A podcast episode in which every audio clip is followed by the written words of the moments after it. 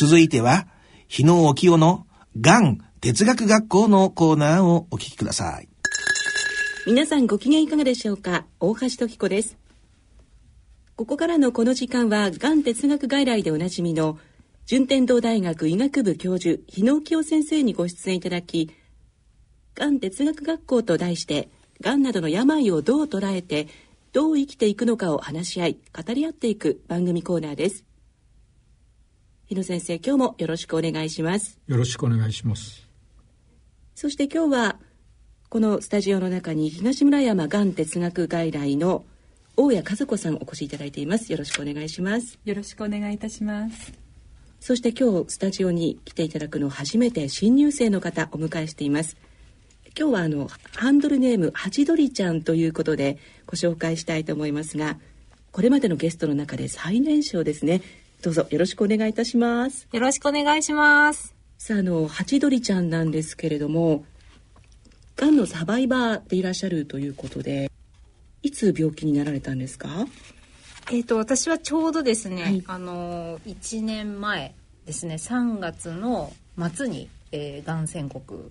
受けてました。はい。でその後治療を進めてこられてそうですね、えーと、3回の外科手術と、はい、えー、まあ、6回の抗がん剤投与を終えて、はい、えー、今に至ります、うん、今ご体調はいかがですか？あ、すごくいいです。もうお仕事も復帰されていて。今年の1月から復帰しました。で、ハチドリちゃんなんですけれども、ブログでその闘病についていろいろ発信をしていらっしゃって、結構あの、エッジの効いた コメントを、はい。そうですね。書いてくださってるんですけど。結構内容が重たいんですけれどね。まあ、いろいろ、あのー、がん患者になった時に、はい、まあいろいろそのネット上の医療デマですとか、うん、社会的なその障害を抱えてる人ですとか病気になった人がどうやって社会復帰にしていくかといったことに対してすごくこう日本がすごく大きな問題を抱えているなっていうふうに感じましたので、はい。うん、このブログを始めたという結果になります。あのご本人にお会いする前に先にブログの方を見させていただいたんですけど、はい、かなりあの悲観的なこととかも書いてらっしゃって、はい、どういうお話をしたらいいのかなってちょっと心配をしてたんですね。でもお会いしてみたらすごい元気ではつらつとして、もう声も本当に明るくってこのギャップは何ですか？あそうですね、はい、私はあのがん宣告を受けてからかなりちょっと、まあ、あの前を向けないことがかなり多かったです。そのそうですね。3月末に宣告されて、はい、まあ、結構こうパニック的な、うん、もう私はこのまま死んでしまうんじゃないかっていうようなパニックを起こしてしまって、夜も寝れない。でも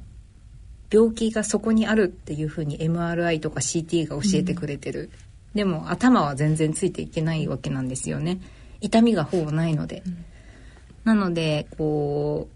う自分で自分がこうがんがあるっていうことは分からなかったんですけれども、えー、まあ機械そうですね。検査が教えてくれて、うん、そしてセカンドオピニオンも行ったんですけれどもやはりそこでもしっかりとがん宣告を受けてしまいまして、それを経てで外科手術を、まあ、合計3回ということだったんですけどもかなりしんどかったんですよね。やっぱりこう諦めざるを得ない臓器があるあってそしてあのまあブログでも公開してるんですけども私は子供を産むことはもうできないんですね。で、まあ、そういったことでこう諦めなくちゃいけないこと女性性を少し失ってしまったことっていうところで、受け入れることがやっぱりできなかったです、いろいろと。でそうですね7月か8月ぐらいまではかなりあの前を向くことができなくて周りの人間たちは前を向け前を向けってすごく私にそれを踏まえてその段階で。そうですね。結構あの何でしょうまあ悩んでても仕方がないから前を向きなさいと。うん、周りにそのサバイバーの先輩の方とかはいらっしゃらなかったんですか？あいなかったんですよ、うん、私あの家族にもがんを罹患した人はいなくてですね。私が初めてです。なのでどう私と話していいのか全然わからなかったんでしょうね、うん、励ましがとっても邪魔だった時があったんです、うん、どんな風に具体的にご家族から励まされたんですか？そうですね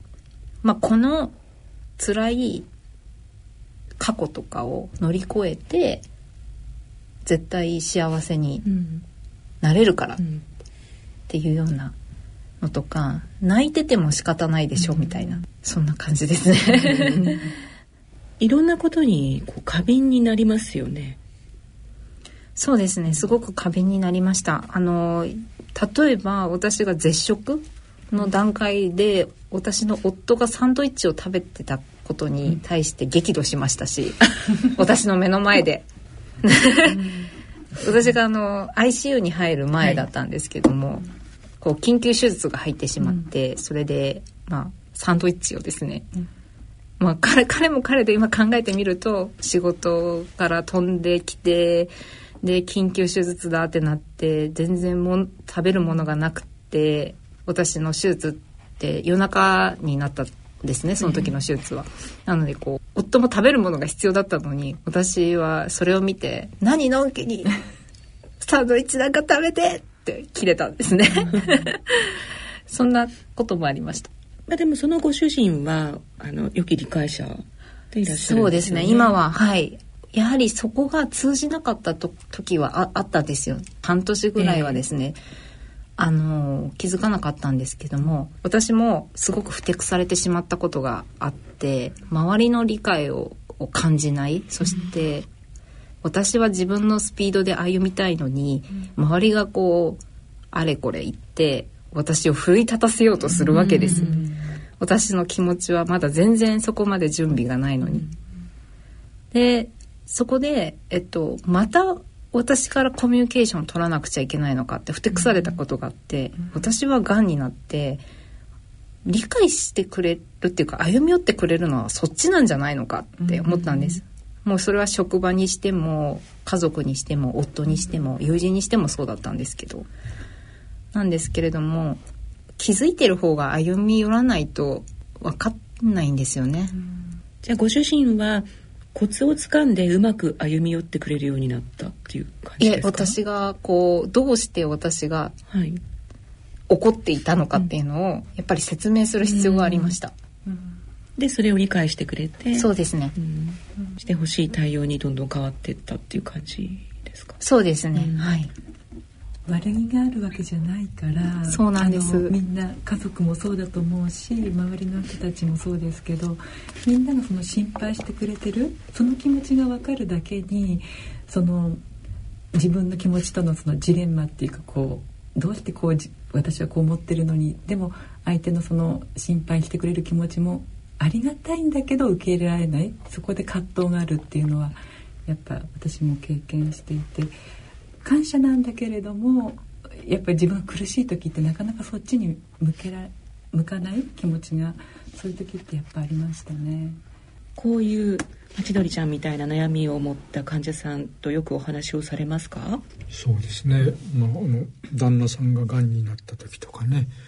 奥さんががんになった時に、まあ、それぞれあのあれも違いますけどね。あの旦那さんががんになった時には奥さんの心、奥さんの余計なおせっかいね。で、旦那さん、奥さんが癌になった時には、旦那の心の冷たさ。これが日本人のあの家族の問題ですね。これがね、なかなか日本特徴かもしれないね。あの、アメリカとかね、そういうところの人もよく来るけども、家族の人間関係の悩みは日本人よりも少ないね。ちなみにハチドリちゃんのご主人は？あアメリカ人。アメリカ人ですか、はい、じゃあ分かってるじゃない、うん、まああのねあの、えー、なんていうかね男男性もあの分かっているけれども慣れてないからね、うん、そういう対話学にね、ね、だから要するにねあの一番困っている人を優先にするというかね正論よりも配慮相手が間違っていても認めないと。でやはり人間というのは何か困った人には同情と哀れみでいくけどね。で相手が聞かないと注意したりね。それでも聞かないと怒るんですよ、うん、これが人間関係だからね。そういうのは他の病気もだけども人間関係っていうのはそういうのが多いですね。だから一向に減らないね人間関係の悩みは。ハチロルちゃんの場合はご主人はだんだん良き理解者になってくださったけれどもご両親にずっと憤慨してらっしゃる様子ブログで拝見しましたけど、ね、はい。まあ私と両親の関係っていうものは非常にもう今始まったわけではなくて病気になってから 日本語大ギクシャクしたわけではなくってあ そうですね。小さい頃からはい。小さい頃からどういう感じだったんですか？そうですね。まあうんまあいわゆる今っていうと毒親という言葉が、あの当てはまるのかなというところなんですけれどもまああの何でしょうね、まあ、簡単に言うと私はほぼ虐待今で言うと虐待ですね完全に。虐待を受けて育っていまして言葉の暴力とかですか？体罰もですね、うんで、まあ、なぜ彼らがそうしてしまったのかっていうところだと、やっぱり彼らも彼らでものすごく社会的な抑圧とか、うん、あの負の遺産を抱えていたっていうと今も現在進行で抱えているんですね。なのでそれは日野先生がおっしゃってたあの人間関係のあの問題というものがやっぱりそれは世代を超えて引き負の遺産として引き継がれているっていうのはありますね。うんじゃあもう昔から心ないことを言われたりとかそうですね。いうことですよね、はい、うん、理解してくれない。うん理解してくれないというのもありましたけれども、はい、うん例えばヒステリーを起こしてしまってその体罰のあの役割なんていうかサンドバッグ的なものになってしまったっていうのはありますね。で常にそのご両親の前ではいい子でいないといけない感じでした？ああえっとそうですね。中学校の後半ぐらいからあ両親が言ってるのはおかしいというふうに気づき始めたので、うん、まあ、だんだんそこであの反発という形にはなってきましたね。でがんになった時には何て言われました？一番最初に。そうですね。がんになった時はあの病気をすごく軽く見られました。う。ん大したことないよみたいな感じでした。そうですね。でその大したことないよっていうのは、彼らが彼らに言い聞かせたいっていうところはあると思うんですよ、大丈夫私たちの娘は大丈夫っていう大したことないよというのとあとやっぱりがんのがん治療の大変さと結構深刻レベルというか、あの重さ、そこが理解が欠けてるからの発言っていうのもありましたね。そういうことを可愛らしいこう漫画にされたりとかあと実際こうブログに掲載されたりして。はい。そういう形でもしかしてハチドリちゃんは乗り切ってこられたのかなって思ったんですけど。そうですね。あのとにかくこう自分の言いたいことを言うっていう、時間は私は私にはすごく必要で、うん、それをじっと耐えて聞いてくれた人もいて、聞いてくれた人もいて夫のように励まし続けた人もいるしいろんな役割の人たちがいてくれたんですよ。うまいこと言いたいけれども言えなかった人もいるし、ただ私の愚痴とか私の罵りというかそれをひたすらずっと耐えた人もいるし、私の手を握るだけの人もいたしもちろんその一方で死の匂いというかそういうものを感じて離れていってしまった人もいるし、いろんな人がいる中で私はなんとか私を助けようっていうふうにしてくれた人たちがたくさんいてくれたから、私は今ここで元気に笑ってるっていうんだと思います。広先生人間はいろんなその役割をそれぞれ持っているそうですよね。まあ、それぞれ役割使命というかね、人間与えた存在自体が重要というかねありますからね。うん、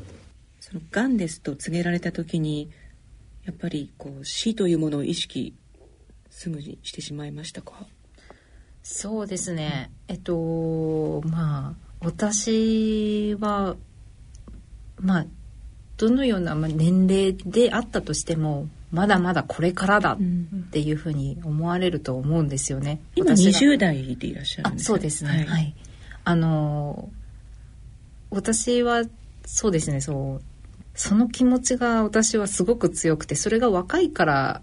お年を召されてるからとかそういう問題ではないと思うんですよ。40代50代でもまだまだ人生これからだしこういうことやりたいああいうことやりたいって思われるはずなんですよね。うん、なのであの若いから年を取ってるからっていうところであまり差はないとは思うんですよ。その自分、うん、もっと行きたいっていう気持ちとか。もっと、もっと行きたいという気持ちは、はい、そこでその私のたくさんの思い描いていた未来というものが遮断される感じにはなりましたね、遮断されたような気持ちが仕事に行ってこう新しい仕事をして将来的にはこんな仕事もしてみたいとか家庭を持って幸せに生きていくんだとか、うん、なんかこう細かいものではないにしてもそのぼんやりと思い描いていた夢とか希望とかが一気にこうガチャンと遮断されてしまうっていうようなそんな気持ちにはなりました。辛いその治療の中でもうこんなんだったら死んでしまった方がマシとか思われた、はい、思いましたね。死んでしまった方がマシっていうふうにあの私もですねブログに死んだ方がマシというような、うん、あのタイトルを、ね、タイトルを書いてるんですけれども、まあ、これあの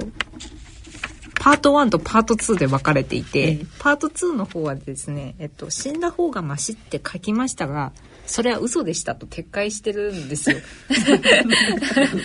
ただ痛みから苦しみから抜けたいという意味であって死にたいとは違ったなと思いました。そして今までその過去とか苦しい時があっても死にたいってなんか言う時はあったとしても本当に死にたかったかっていうと死にたくはなかったですね、うん、ただそこの痛みとか苦しみから抜け出したかった。それだけです。でもその当時はそのよく電車に飛び込んで自殺される方とかもいらっしゃいますけど、まあ、そういう人たちもしょうがないんじゃないかぐらい思われた。このような社会だとちょっと息苦しいんじゃないですかね、うん、助けても助けてくれない、うんで前を向かなきゃ前を向かなきゃっていう気持ちと現状から抜き出せないというか現状がもうすでに難しい問題を抱えていたらやっぱりいろいろ大変というかこう助けてくれる人がいなかったら、うん、なかなか前を向こうにも向けないですよね。うん、こういったあのかなりなんか本音のブログを書かれていて、はい、反響ってどうですか？コメントとか。あえっとコメントは、はい、まあ、何件かいただいたりメッセージとか、うん、ツイッターでもいろいろちょっと拡散していただいたりですとかしています。はい。まだなんかあの今は病気というところではとどまってるんですけれども、まあ、将来的にはまあ似たようなその家庭環境とか結構いるんですよね。周りと話しても。あの心が少し心がすごく疲れたままずっと疲れて大人になって60になって70になって、うん、ずっと心が疲れたままで来てしまっている人、うん、でそうしたそういった人たちの家庭で生まれ育ってる人たちってやっぱり心がずっと疲れてるんですよね。うんで心が疲れているのにそれは男だからとか女女の役目だからとかまあそれ息子だからとかもうあの娘だからとかそういうタイトルをつけて、こうすごくいろんな社会のプレッシャーとか抑圧とかある意味期待、男であることの女であることの期待とか母親であることの期待とか、父親であることの期待とか社会人であることの期待とかそういったものの抑圧を受けてずっとこう生きていかなくちゃいけないので、まあ、どこかでこう私の場合もこうがんって宣告された時にそれがちょっとこうボロッと崩れてしまったというか、そういうの自身の中で？そうです、はい、うん、でもご両親自身もそういうところがあったのかもしれないですよね。そうですね。うん、あの彼らも母親母私の母に関して言うとまあその母親としてどうあのどうあるべきかっていうことに対してものすごく苦しんだ人ですし、うん、私の父もあのどうこう父親とか母親に認めてもらうかっていった点で非常に苦しんだ人でもありますね。うん、なのでこう家庭と会社だったら会社を優先してしまって、うん、そしたら母親が苦しんでしまって全てのことをこう母がいろいろやっていて限界を超えてしまって、それの怒りの矛先が子どもたちに向くわけですね。日野先生あの病気になると今まではあの水面下にあった人間関係とか人間模様がすごい浮き彫りになりますよね。そうですね。あの今まで気づかなかったこともね、であの敏感になりますからね人間っていうのは。なら今まであんまり気にならなかったことが気になったりねそういうふうになるんじゃないですかね。私は4年前に母親をがんで亡くしたんですけれども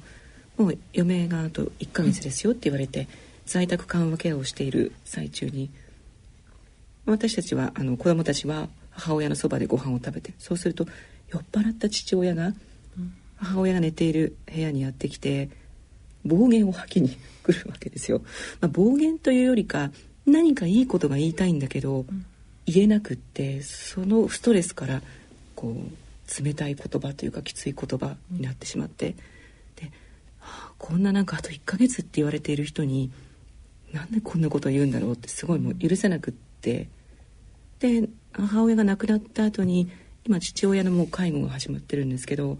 あんなになんか母親に冷たかった父親の面倒をなんで見なきゃいけないんだってもうすごいこう心が苦しかった時期があったんですけど。でもなんかあのいろんな話を聞くと、まあ、人それぞれであのスポーツが得意な人とか歌が得意な人苦手な人っていう個性があるみたいにそうやってなんかあの困難に直面した時にうまく対処できる人とそうやって心ないことをボロって言ってしまうタイプ、まあうん、苦手か得意かっていう個性の問題だけなのかなって最近ふって思うようになって、まあ、たまたまねそこに生まれてきちゃったのはどうしようもないなと思うんですけどね。その苦手か得意かっていうだけじゃなくてやっぱりあのうまくその慰めの言葉とか、うん、本当は言いたくてもそれがうまく伝えられないっていうか、うん、あの自分の不安の方とか、うん、苦しさの方がやっぱその例えばお父様だったらお母様を失うっていうことがとても辛くてその不安からそのいっぱいになってしまって、そういう言葉になってしまう。そこを汲み取れればいいんですけどやっぱりあの当事者だと やっぱなんでこんな時にってやっぱなってしまう？そこってやっぱりほんのちょっとしたこう気持ちのゆとりだったり何かちょっとした気持ちをお互い掛け合っていたらって思うんですけどそこがすごくあの難しいなって。こちらもなんか父親に期待してるところもあるので、うんね、理想のなんか、父親だったらこういう言葉をかけてほしいとかっていう、でも結局そこにそぐわない言葉を発してしまったことに、対してなんか何年も怒っててもしょうがないなって最近はやっと思えるようになりましたけどね、うん、お父さんも辛いよねとか、うん、もしまあ私が娘だったらそういう言葉を本当はかけられればいいんでしょうけれども自分も苦しかったりするとそういう言葉が出てこない時もある。ですよね、うん、なんかそこでなんだろうな汲み取れればいいっていうのは、結局私も最初冒頭で話したと思うんですけど気づいてる方が歩み寄らなくちゃいけないっていうところにものすごく苦しさを感じるじゃないですか。なのでこういうふうにこうがんっていう重たいものとか一大事の時にまあいろんなその赤というかボロがボロボロ出てきますよね。そうそういう前に私は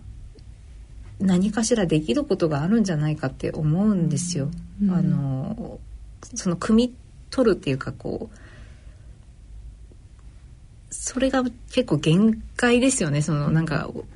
私はこう運よくこう夫ですとか友人とかがいてくれたのでなんとか立ち直ることができたんですけれどももし私が会社も会社もこう辞めさせられてお金がなくて寒い部屋で震えながらブログを書けるかって言ったら書けないと思うんですよね。なんかこうその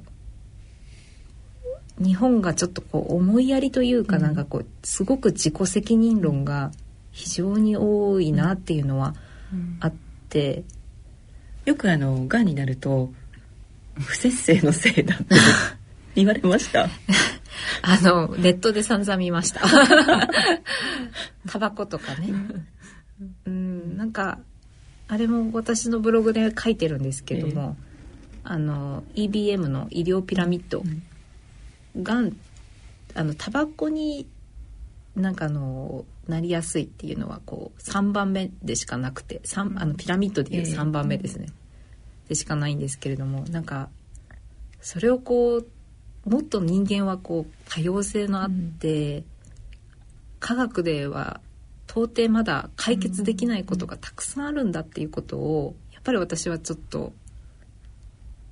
もっとこうなんて言うんだろうな皆さん分かるべきというか、うんまあ、日野先生ももう普段から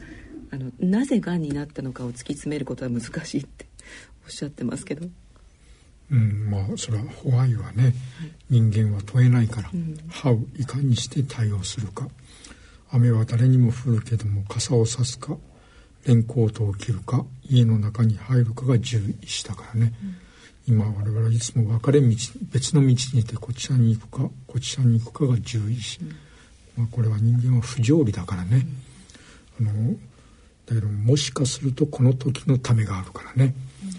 だから人間っていうのはその人が耐えられないような苦しみっていうのはそう簡単に与えられないから、耐えられる範囲で与えられると思わないとね。そうするともしかするとこの時のためであるというのが何か使命感というかね。役割に気づくということもあるかもしれませんね。うん、どうですか？そうですね。私はこうブログを始めたのも、結構その今の医療デマですとか、あのまあ、私ウェブ業界で勤めてるんですけども、そういうネットの医療デマですとか、あのなんでしょうね、まあ、日本社会にで働くことの息苦しさっていうのはもう日々日々感じていることなのででそしてそれで、ま、なおかつ家庭にも家庭というところであれば私苦しんできた母、うん、父を見て育っていると、日野先生が先ほどおっしゃってたみたいになんでこう苦しまなくちゃいけないんだっていうのはすごくいろいろあってでそこから確かに使命感というものがこう私の中にも湧き出るわけなんですよね。うん、あのこんなに医療でまで苦しんでしまって苦しんでひどい場合には命を落としてる方もいらっしゃる。で毒親という名前まあ毒親というのがもう少し浸透浸透して少ししばらく経ちますけれども、はい、そういったあの家庭で育ったから苦しんでる人がいるっていうふうになると、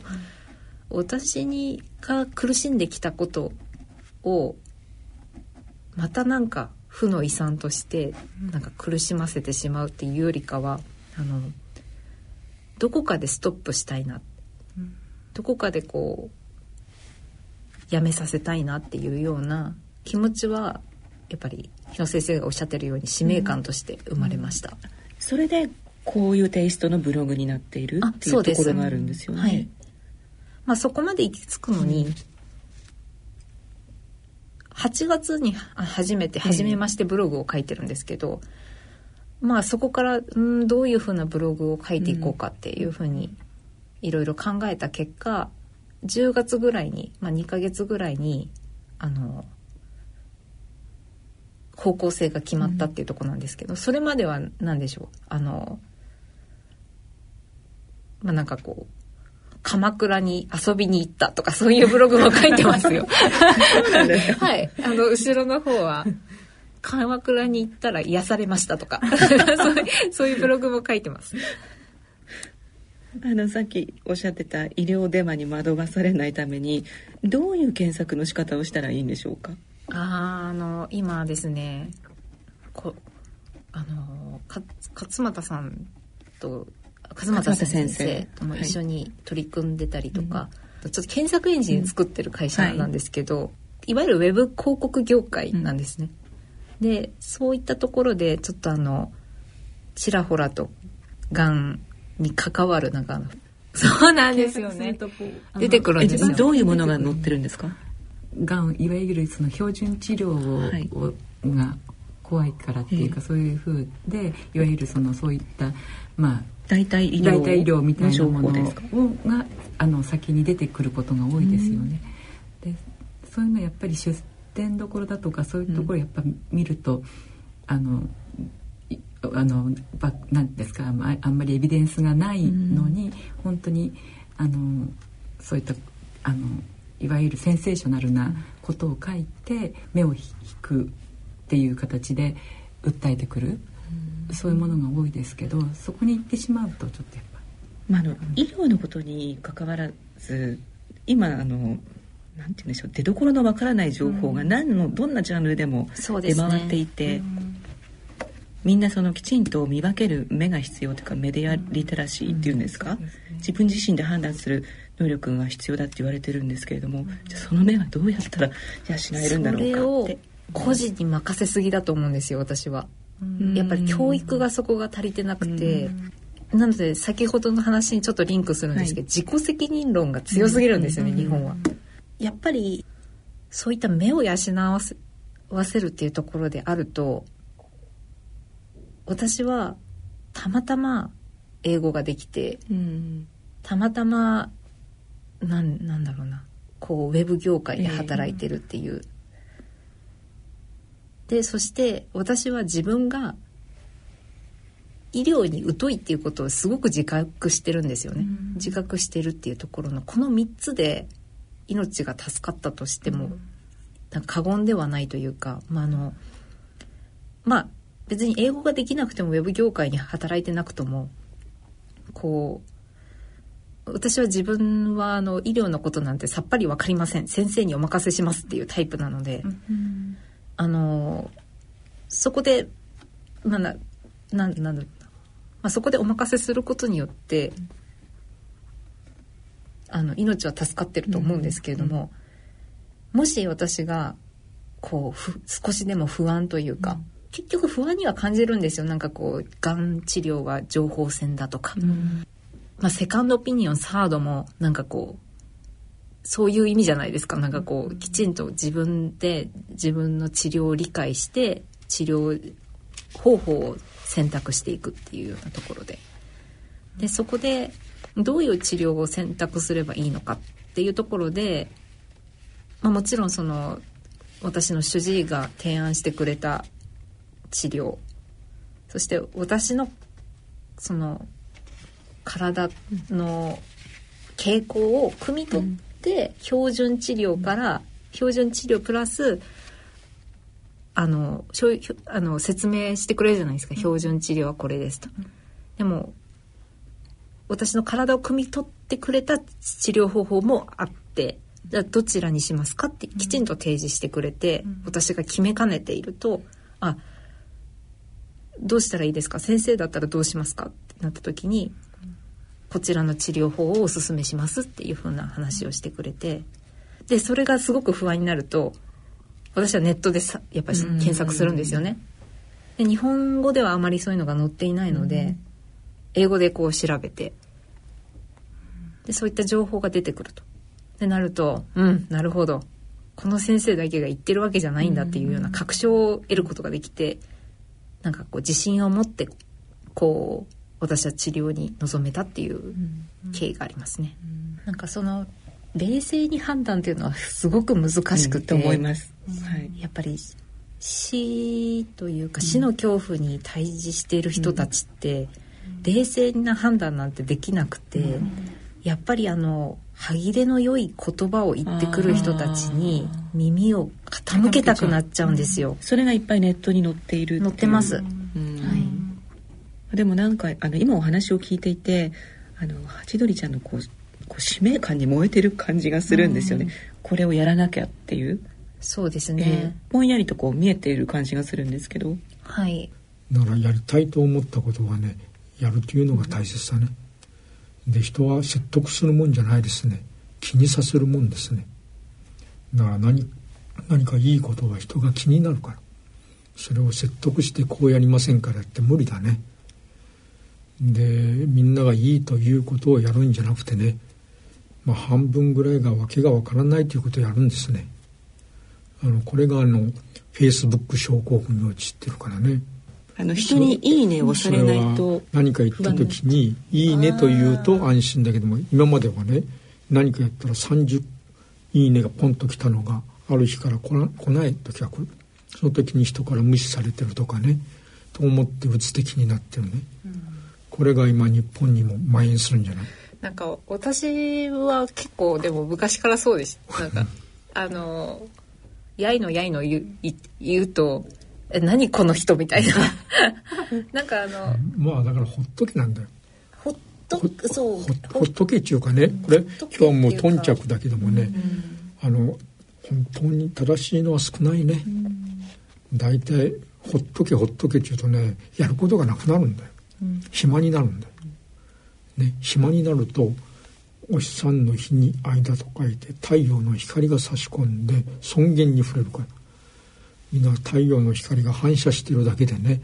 一見華やいだ生活しても日本人というのは夜の6時に無性に寂しくなる順子だね。だから一人でもあの寂しくならないっていうのはやっぱり joyful を求めないとねハッピーなんて外面的なものだからいつでも失望に終わるよ。ハッピーと joy の違い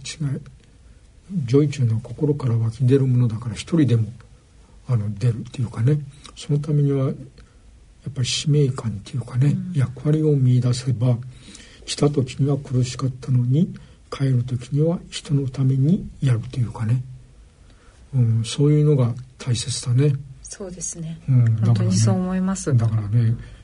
無邪気に無邪気に自分の与えられたことを喜んでやるんですね。そうすると良き訪れが来るから。うん、ね。なんかあのキャンサーズギフトギフトなんていう言葉は嫌いってブログに載せてらっしゃいましたけど、はいうん、大嫌いです。でもハチドリちゃんもすでにキャンサーズギフトしっかりこう抱えてる感じがするんですけどなんかこう使命感も。私はあの例えば親に虐待されてきたこととか、が、うん。になったこととか、だから今気づきを得たとは全く思ってなくて、あのだから今の私がいる。だから今の強い私がいるじゃなくて、うん、にもかかわらず今の強い私がいるなんですよね。なので私は辛かった過去ですとか、うん、あの癌を患ったことに対して正当する気持ちは全くないので、うん、キャンサーズギフトっていう言葉が嫌いなんですね。だからまあ人生茨の道にもかかわらず宴会でね過去のことを過去のことを振り返っても未来のことを思い患ってもね毎日毎日一日一日を全力で尽くさないと、うん、これが人生茨の道にもかかわらず宴会だから。みんな宴会だよ、うん、だからね人間っていうのはそういうふうに不思議だね。人間やっぱりあの船が海に浮かべば台風が来ればこうなるじゃない。そして凪が来るじゃないだから人間こういう人生だからね。あのそれはもう仕方ないね。あのそういうだから病気であっても病人でない社会を作らないと、うん、で病病気も単なる個性であるという社会を作っていかないと。これがあのこれからの務めだね。これががん教育でもあるしあのこれはだからもし自分がそういうことをやる、えー、役割使命というふうに感じたらやらないとね。我々は空っぽの器を用意してね来た人が水を入れる。そういうふうにした方がいいね。うん、ラジオ日経大人のラジオ日野京の眼哲学学校。今日の放送はいかがでしたでしょうか？さて先生また新刊が出ましたね。そうですねタイトルが苦しみを癒す無頓着のすすめというタイトルですが。はい。そうですね。まあ人間無頓着なほどに大胆になるんですね。そういう意味でね無頓着のすすめ、まあ、このこれを書いた時にはこの田中先生とね、はい、一緒に対談したということなんですけどね。はい。医師でありそして僧侶でもいらっしゃる田中正弘先生と一緒の対談も掲載されていますが詳しくはあのまた後日これ朗読など聞いていただいてでこれについて語り合っていきたいと思います。えっとこの本のタイトルにもありますけど「無頓着」というキーワードですがこれはその自分のことに固執しないということですよね先生。自己放棄ですね。自己放棄。自分を空の上から道路を走る車を見る視点を持つ、うん、みんな車の運転席から先を見てるしね、うん、みんな自分自分の住みかだけで自分を論じているから、うん、空の上から自分の住みかを見る視点ね。これが向上心のある虫ですね、そういうふうに人間になるとねちょっとあの見方が変わってきますね。うん、大家さんはその闘病生活長いですけれども、はい、無頓着になった瞬間とかありましたか？あとご主人もがんに罹患されて数年ですよね。はい、そうですね、えー、あの私その無頓着っていうのがあのやっぱりこの自分のことを見ない生き方っていうんですか、うん、自分のことばかりを考える生き方でないっていうことなのかなって思ったんですけどやっぱ私はあの今まあ乳がんの治療を続けてますけれども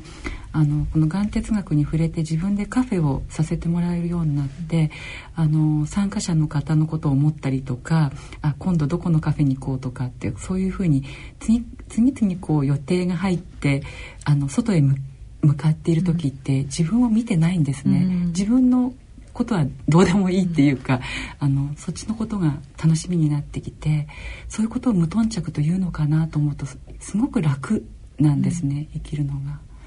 でそれはもうそれがまさに無頓着のすすめなのかなと思って。はい。ハチドリちゃんはいかがですか？そうですね。あのなんかどうしてもやっぱりこういったブログをやってたりですとか社会活動を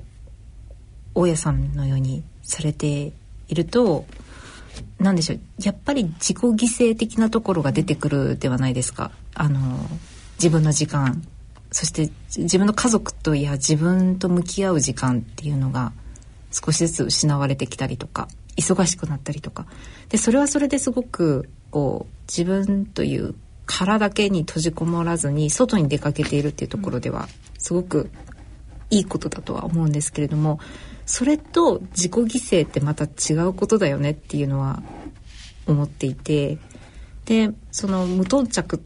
というところであればなんだろうなこう私は他人にどう覚えてもらいたいかっていうところがあって記憶しておいてほしいかってところですか、うん、そうですねどう私が亡くなる時にああハチドリちゃんは元気に笑っていろんなことをして人のことを考える人だったよねっていうふうに覚えてもらいたいなっていうのが私のなんかこう気持ちというか、うん、でその無頓着というところでいくとなんだろうこう本当に意味のあることとか無意味なこととかいろいろあって、結構この日本社会無意味なことですごく苦しんでしまってることが多いかなと思います。うん、何のために私は活動してるのか何のために会社でこの仕事をしてこの資料を作ってるのかとか何のためにって考えた時にただなんか他人がそう言ったからとかなんかそうではなくてそういったことに私は無頓着です。つまりあの、うんあの本当に大事なことってなんだろうっていうことを考えて、まあ、日野先生がおっしゃったようにちょっと高い位置から見るっていうのは少し私もちょっとなんなんて言うんだろうな。語弊がないように気をつけたいんですけどそれはあのそうじゃない人たちをこう見下してるとかではなくてでもハチドリちゃんってこう鳥のようにこう、はい、っていうところがやっぱりあって空から俯瞰して見てるっていう感じですよね、そういう感じですね、うん、まあ小さいんですけどねハチドリという鳥は。だから何もできないんですけれどもいろいろな人の助けを借りて、まあ、問題があるんだったら解決したいっていうような。でそれが自分の自己満足なものではなくてやっぱり人の幸せが何なのかっていうことを考えて行動していきたいなっていうふうに思っているというところで結構私もいろいろ無頓着です。あの この無頓着って言葉も今後ブログに登場するのかなと思ってますけれども。そうですね。はい。えブログはハチドリちゃんで検索するとたどり着けるという？はい、そうです。あの、はい、ハチドリがカタカナで、はい、ちゃんはひらがなです。はい。ぜひ検索して皆さん、あの、今後も、はい、見守っていただきたいと思います。ありがとうございました。えここで今週末のお知らせなんですが、3月26日の日曜日ですね、ユイズキッチン、こちらが開催となります。えー、がん患者さんに優しい食事ということで、タイトルが生きることは食べること、イートライフを楽しみましょう。病気であっても病人ではないというタイトルで、えー、これお料理教室開催となりますのでご興味のある方はホームページの方をご覧いただきましてお申し込みいただければと思います。そしてここで DDO からのお知らせです。来る4月14日金曜日夕方6時45分から東京本郷にございます。株式会社 DDO 会議室において第1回地域医療連携カフェが開催されます。がん患者の病態整理と今すぐ使える栄養学をテーマに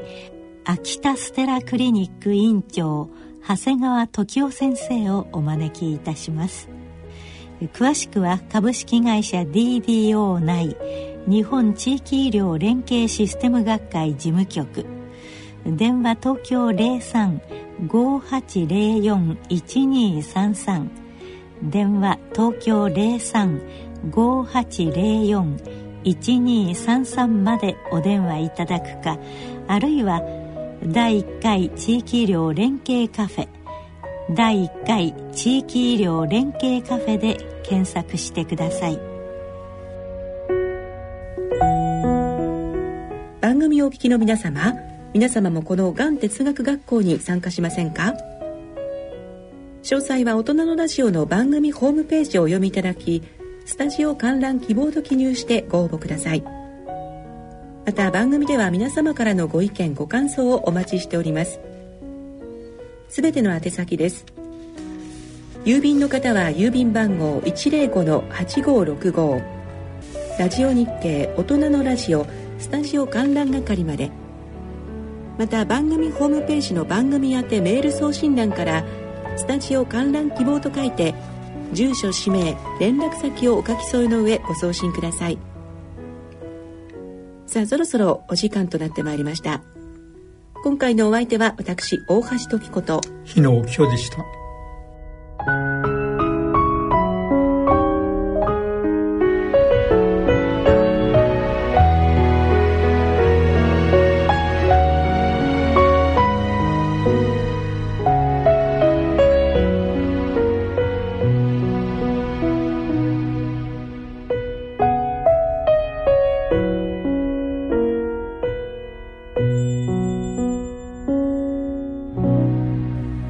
以上、日野清のがん哲学学校のコーナーでした。